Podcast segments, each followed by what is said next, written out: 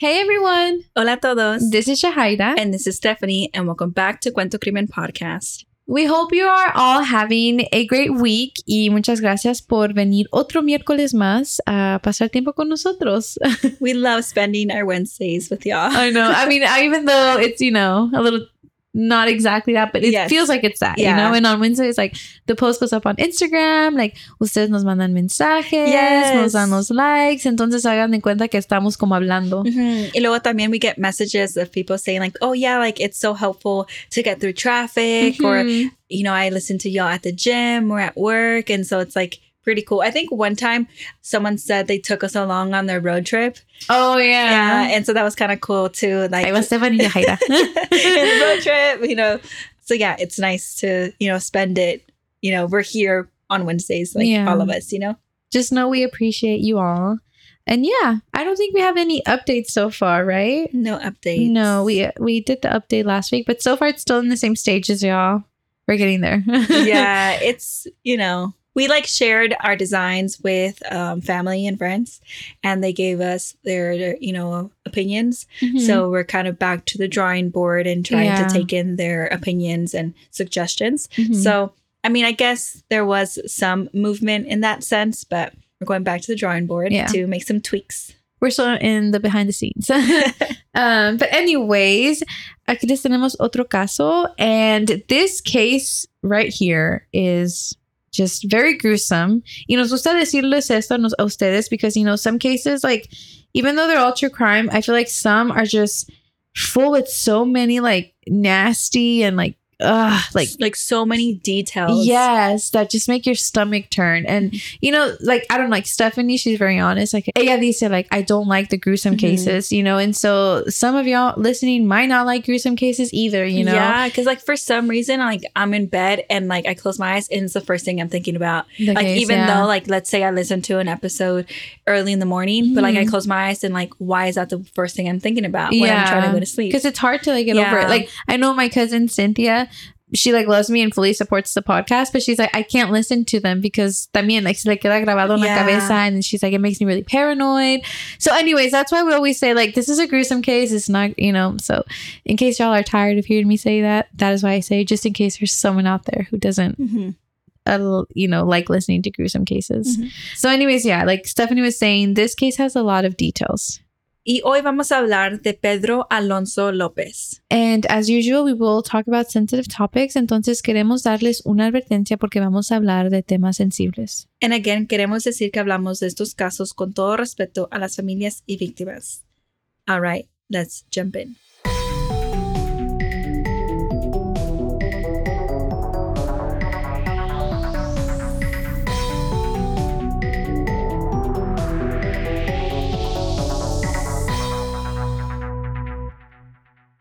Pedro Alonso López nació el 8 de octubre del año 1948 en Tolima, Colombia, y es conocido como el monstruo de los Andes.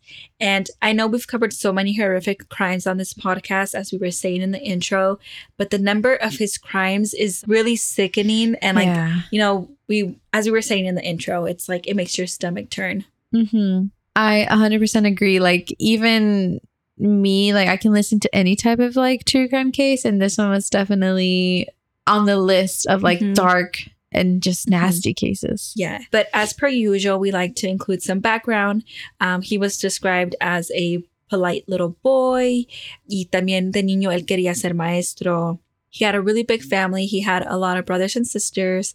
I think he was the seventh child out of 13. Oh, wow, that is a really big family.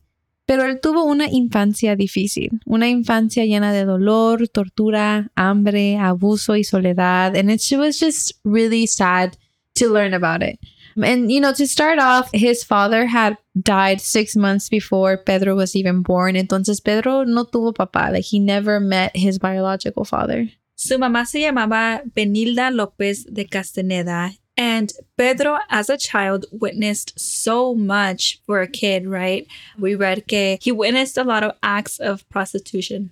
Y entonces, él de grande, él ya decía que, you know, all that he experienced, um, you know, it did have a bad effect on him. And he he did know what was going on when those acts were happening. So it did affect him. And that's what he was saying as an older person. And see, I feel like that's one of the mistakes that a lot of people make. Like, piensan que nomás porque son niños, like they're not processing and they're not like Mhm. internalizing what's going on. And like, as someone who works with children, they are smart. They are completely aware of their surroundings. Mhm. Maybe they're not like consciously internalizing everything, but it is all going in. Yes, and then like they grow up, put two and two together, Mhm. and like, oh, that was happening. Yeah, right. Mhm. And that's why childhood trauma is a thing. Mhm. So, you know, like it wouldn't be here. But, anyways, besides her occupation, La Mamá de Pedro was not kind to her children at all. She was very tough, all about the tough love. And it was just very rare for Pedro to feel, you know, that loving, motherly side of her. Mhm.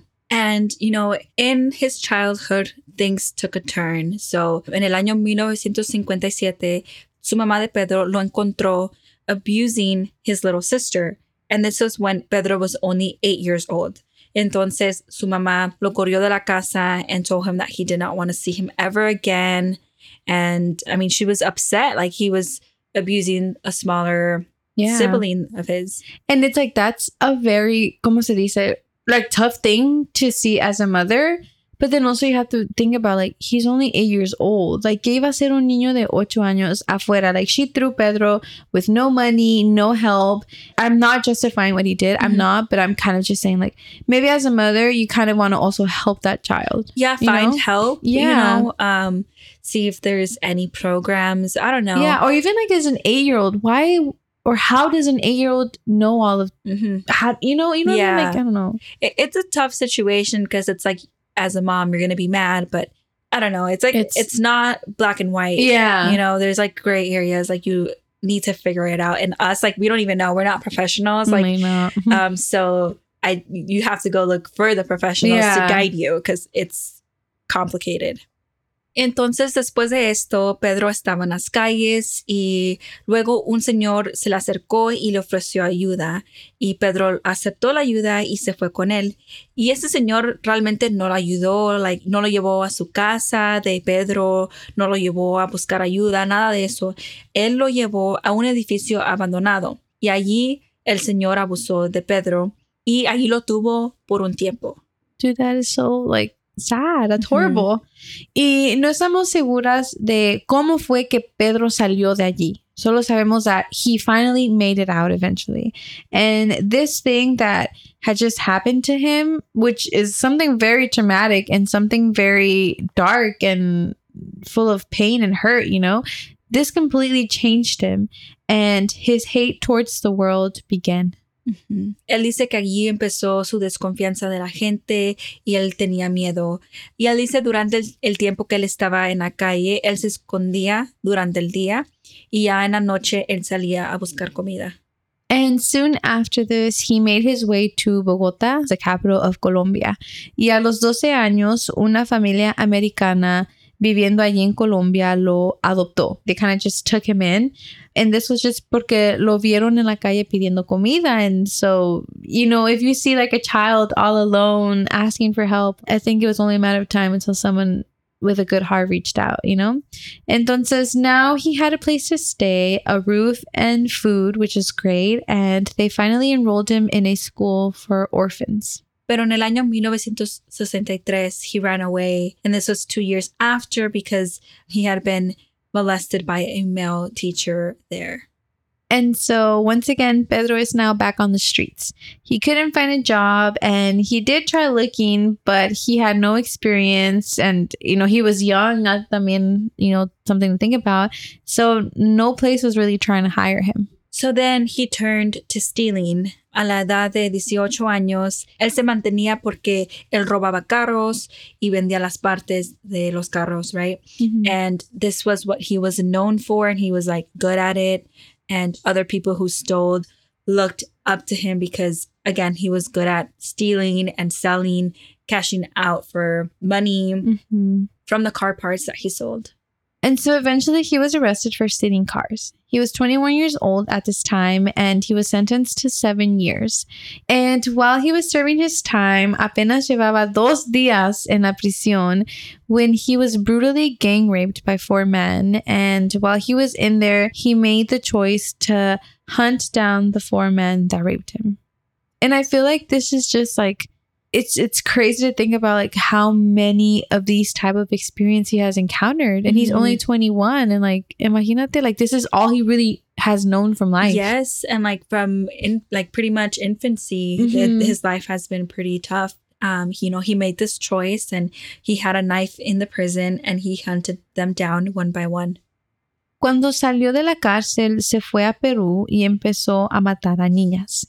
Pedro López dice que by 1978, he had killed over a hundred girls before being caught and captured by members of an indigenous tribe in northern Peru. And he was caught trying to kidnap a girl. But the thing is, like the community members, ellos ya estaban preparados para, you know, capturar a esta persona who was stealing girls in, you know, the area. They were prepared to kill him. Lo querían matar. They and they did beat him up. with. they even buried him alive with only his head sticking out, and they put miel on him so that ants can essentially like take care of the rest. So again, really brutal and like a lot of details. Yeah. And obviously, like this, you know, he has gone through a lot, you know, Pedro, but you know, the number is pretty high. He's killed over a hundred girls, and that's a lot. over a hundred girls. Over a hundred girls. Yeah, that's crazy. It is a lot. I feel like when shouldn't have even happened. Imagine a hundred. Yeah. Pero una missionary de los Estados Unidos habló con la gente del tribe because this person was friends with them. And so she was ultimately trying to convince them to let go of Pedro and, you know, turn him into the police instead of letting him have this like very brutal and very like raw death. Entonces the tribe decidió aceptar, you know, that suggestion. And so the missionary supposedly so this is a version of the story right so some people say that the missionary ended up taking pedro to the police but along the way she felt bad for him y entonces lo que hizo fue que lo llevó a la frontera de Colombia and then she just kind of let him go again that's just one of the versions that people say happened Yeah. And I don't know, like you can't help but feel bad of like little eight year old Pedro, right? Who got- kicked out of his house and he endured so much pain because Yeah. of that. But also like he did commit so many crimes. How do you how did this missionary feel bad for the person that was in front of them? yeah That they knew that this person killed over 100 little girls. Maybe this missionary didn't know about Pedro's infancy. So like how did she feel bad? Yeah, I mean, because a hundred girls, it's a it's a lot of girls that he murdered. You know, Yeah. entonces también hay que ponernos a pensar en la familia de esas niñas, en la vida de esas niñas. You know, I don't I don't understand how you could feel bad for someone who showed no remorse and was willing to kill over and over again.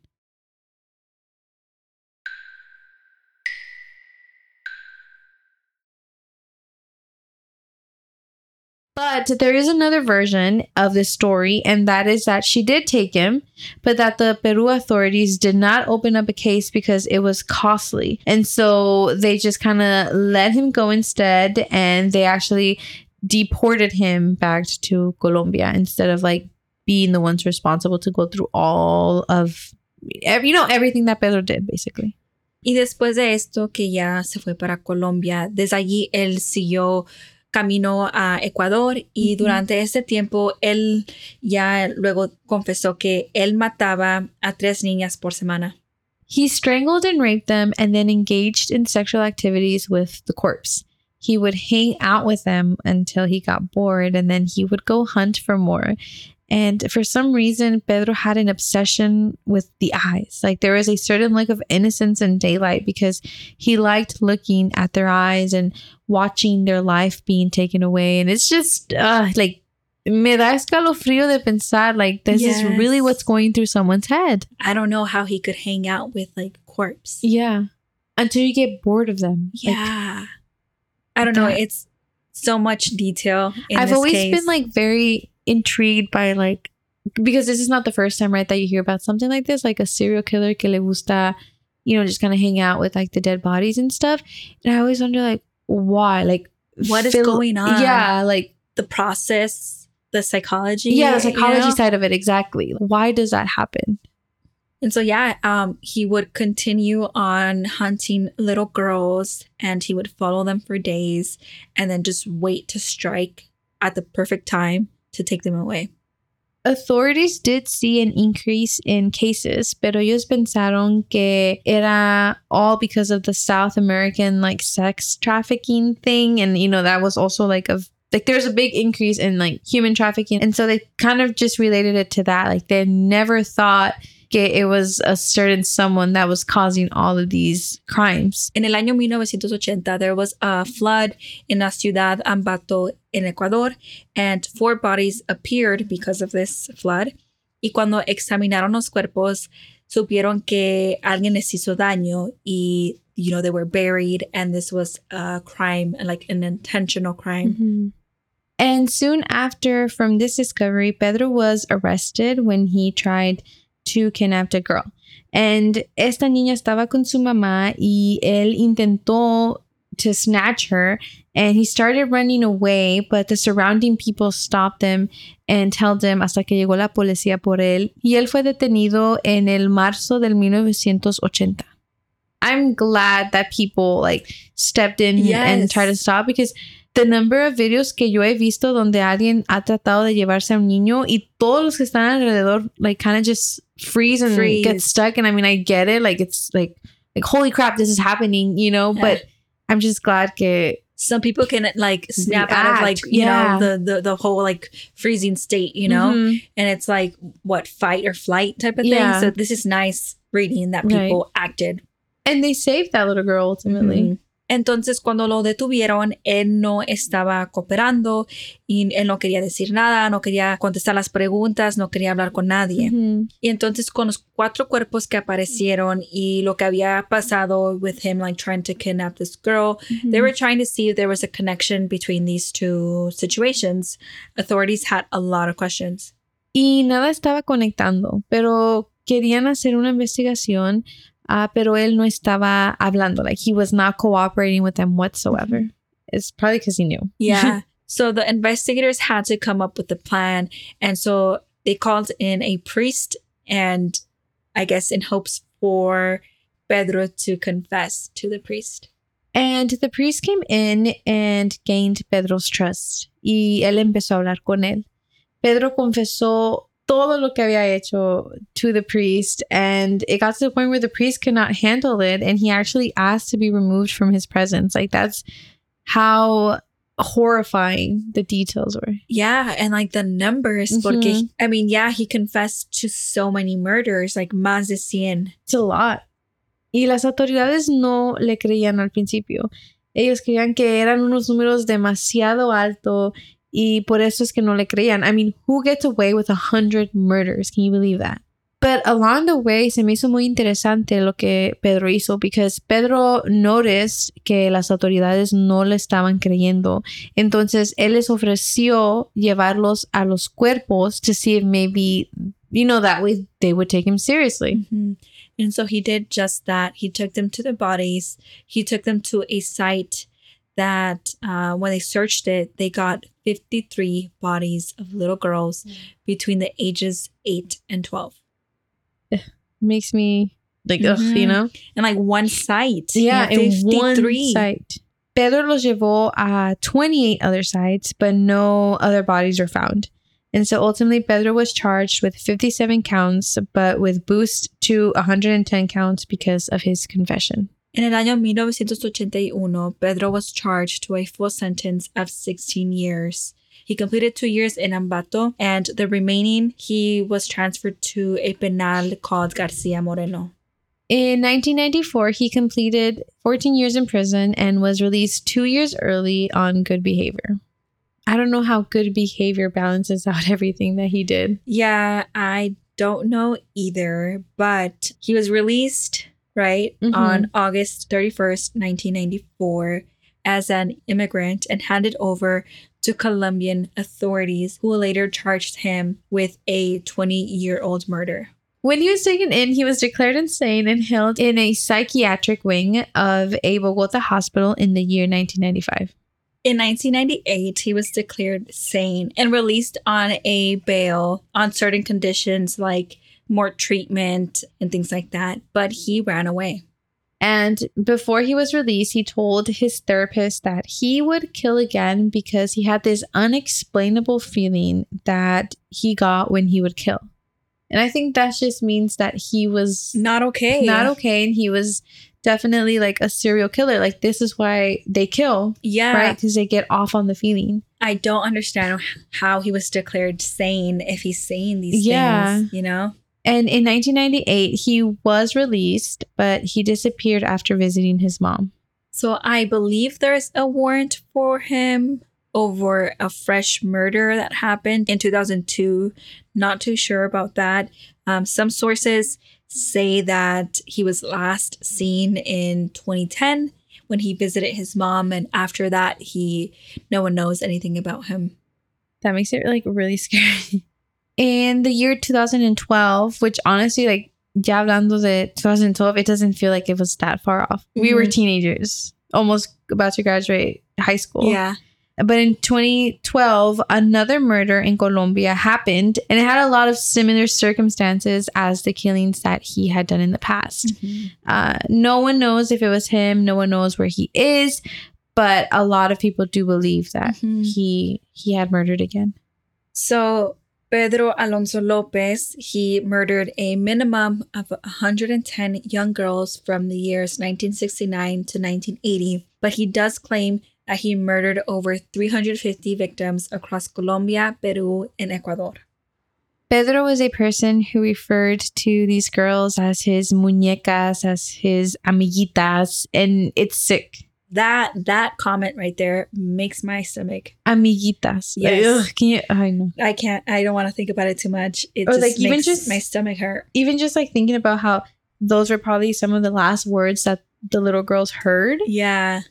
We have a quote from him, and él dice, and I quote, I like girls in Ecuador. They are more gentle and trusting, more innocent, end quote. Y él también dice que he committed these crimes because he lost his innocence at the age of eight, so he would do the same to all these little girls. That's just I don't know.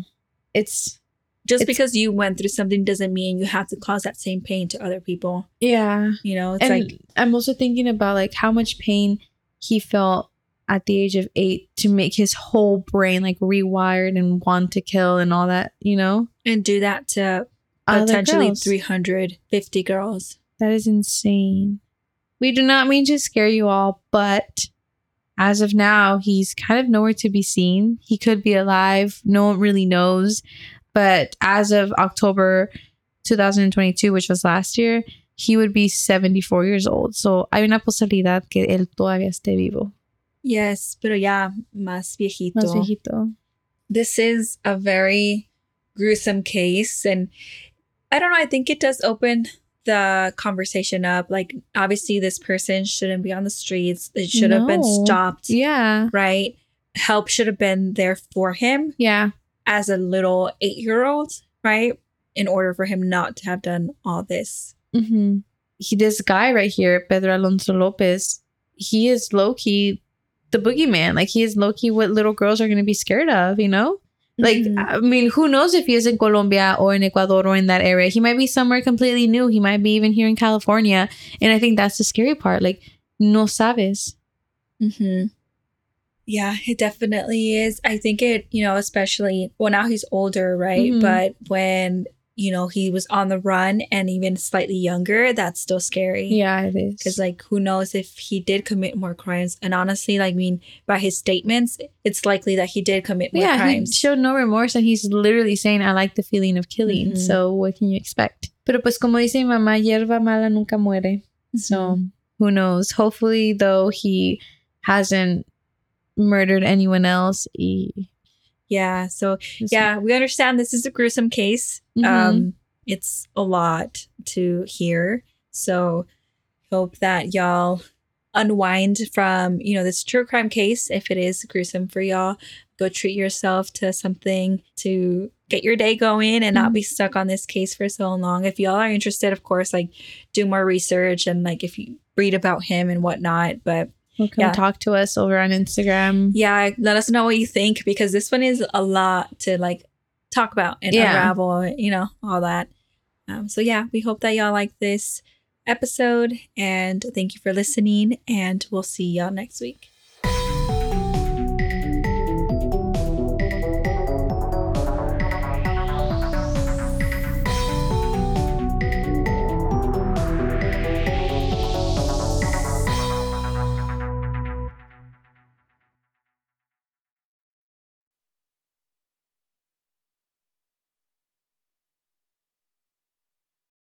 Lucky Land slots, you can get lucky just about anywhere. Dearly beloved, we are gathered here today to. Has anyone seen the bride and groom? Sorry, sorry, we're here. We were getting lucky in the limo and we lost track of time. No, Lucky Land Casino, with cash prizes that add up quicker than a guest registry. In that case, I pronounce you lucky. Play for free at LuckyLandSlots.com. Daily bonuses are waiting. No purchase necessary. Void where prohibited by law. 18 plus. Terms and conditions apply. See website for details.